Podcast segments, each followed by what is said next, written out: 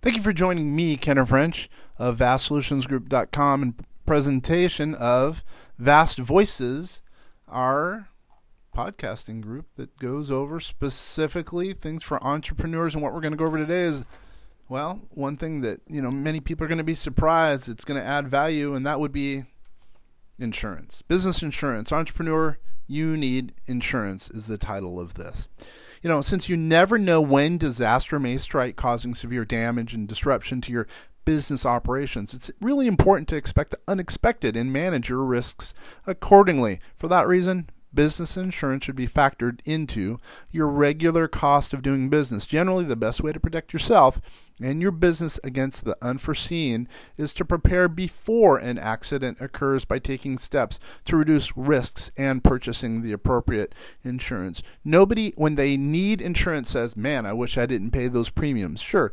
afterwards, if you haven't had, let's say, a calamity and you've paid the premiums all that time, you'd say, Well, wow that's kind of a bummer. I paid a bunch of premium. But when something happens, a calamity happens, you're going to be glad you paid those premiums. Now, what are some types of coverages that an entrepreneur would need? Here, let's go over some basic descriptions of the different forms of coverage that can help a business. Property insurance. Typically, that covers your building, contents, and equipment in the event of physical property needing to be repaired or really replaced. Business, a second one, business interruption insurance, especially nowadays, that means even more, usually provides you, the entrepreneur, with coverage for loss of revenue and continuing expenses after a business has been wholly or partially disabled by a natural or man made disaster. Liability insurance. That helps you to protect your company from liability arising from day to day operations. You should consider obtaining coverage for, let's just say, product or completed operations liability and premises liability to protect your business in the event someone is injured while using your products or services or when using a facility that you may cover or need to have covered.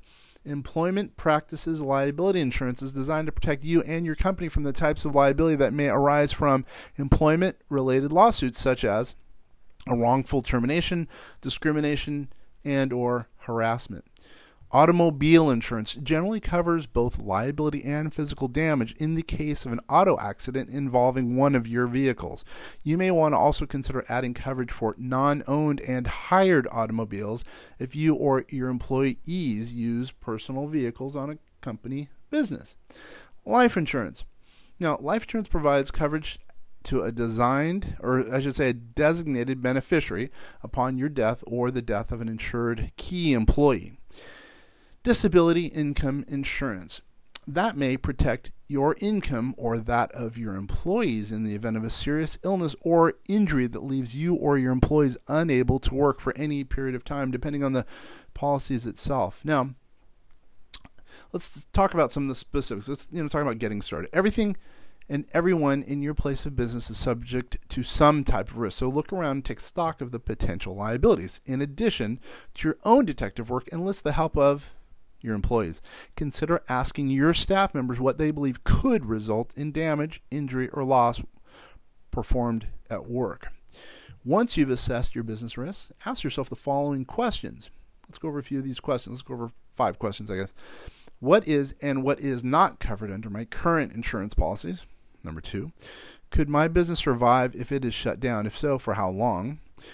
Number three, does my insurance policy provide coverage to get my policy back up and running? Eh, also, does it cover the cost to replace my assets?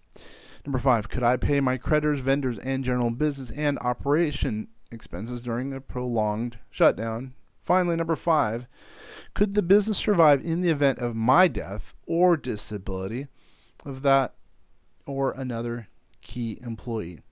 Now, many resources are available to help you determine what insurance coverage you may need for your specific location or your industry, your local police, believe it or not, or fire marshal, as well as governmental agencies, or or OSHA as an example, or Small Business Administration may also be able to provide assistance. For more detailed specifics, we'll ha- be happy to be a resource here at vastsolutionsgroup.com. Give us a call at 888-808-8278.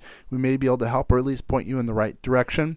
We have a lot of entrepreneurs who do these things called 831B captives, which are very specific insurance companies which write insurance policies for the entrepreneurs.